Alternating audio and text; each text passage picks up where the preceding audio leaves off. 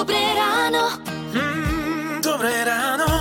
V Rádiu Melody sa rozprávame s dermatovenerologičkou Barborou Gulánovou z Dermatologického centra Bezručova v Bratislave.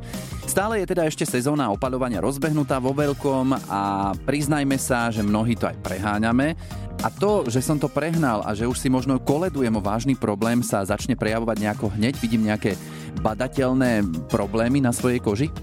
Je dokázané, že, že vplyvom slnečného žiarenia a celkovo týchto poveternostných podmienok vzniká tzv. fotostarnutie kože. Čiže potom naskakujú pigmentové škvrny, také presuny pigmentu. Vidíte, že u niektorých starších ľudí majú také belavé flaky, rúžové flaky, hnedé škvrny na tvári a na tých plochách, ktoré boli ožiarované celý život vlastne slnkom, čiže, čiže chrbty rúk, predlaktia, výstrihová oblasť alebo u mužov, keď je, keď je vlastne, majú menej vlasov, že je plešina, tak to je rovno miesto, kde je to slnečná terasa, kam to slnko priamo páli a potom práve tam vznikajú tieto nádory a tieto presuny pigmentu, čiže ťažko povedať ako dlho. Napríklad to ešte môže závisieť aj od liekov, ktorí tí ľudia užívajú, lebo je dokázané, že lieky, ktoré znižujú imunitu, tak takisto nám spôsobujú predčasné toto starnutie vplyvom slnečného žiarenia. Napríklad ľudia, ktorí mali transplantované orgány obličky a užívali celý život e, lieky na to, aby telo neodvrhlo obličku,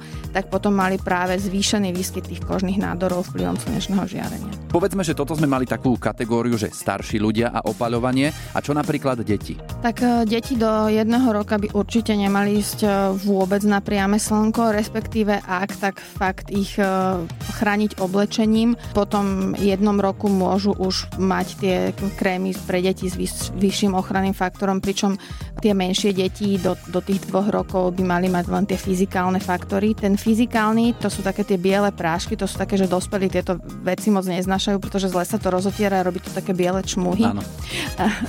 Takže uh, ono je to ten, ten vlastne uh, fyzikálny faktor, že tie biele čiastočky odrážajú to slnečné žiarenie od povrchu pokožky, preto je to ten fyzikálny ochranný faktor.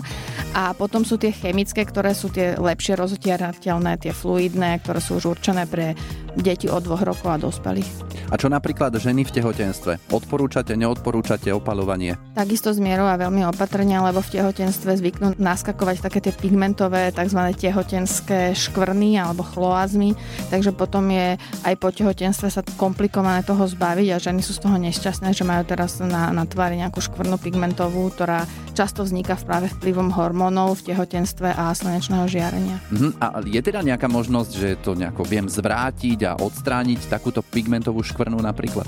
Odstrániť sa to dá samozrejme e, laserami a istými komplikovanými procesmi, ktoré ale to vám už nehradí poisťovňa, to sú všetko v rámci korektívnej dermatológie, mm-hmm. kozmetológie. E, je to odstraniteľné, ale si za to zaplatíte. Tak ďakujeme veľmi pekne za ďalšie cenné rady v rámci opalovania. Toto bola dermatovenerologička Barbara Gulánová z Dermatologického centra Bezručova v Bratislave. Radio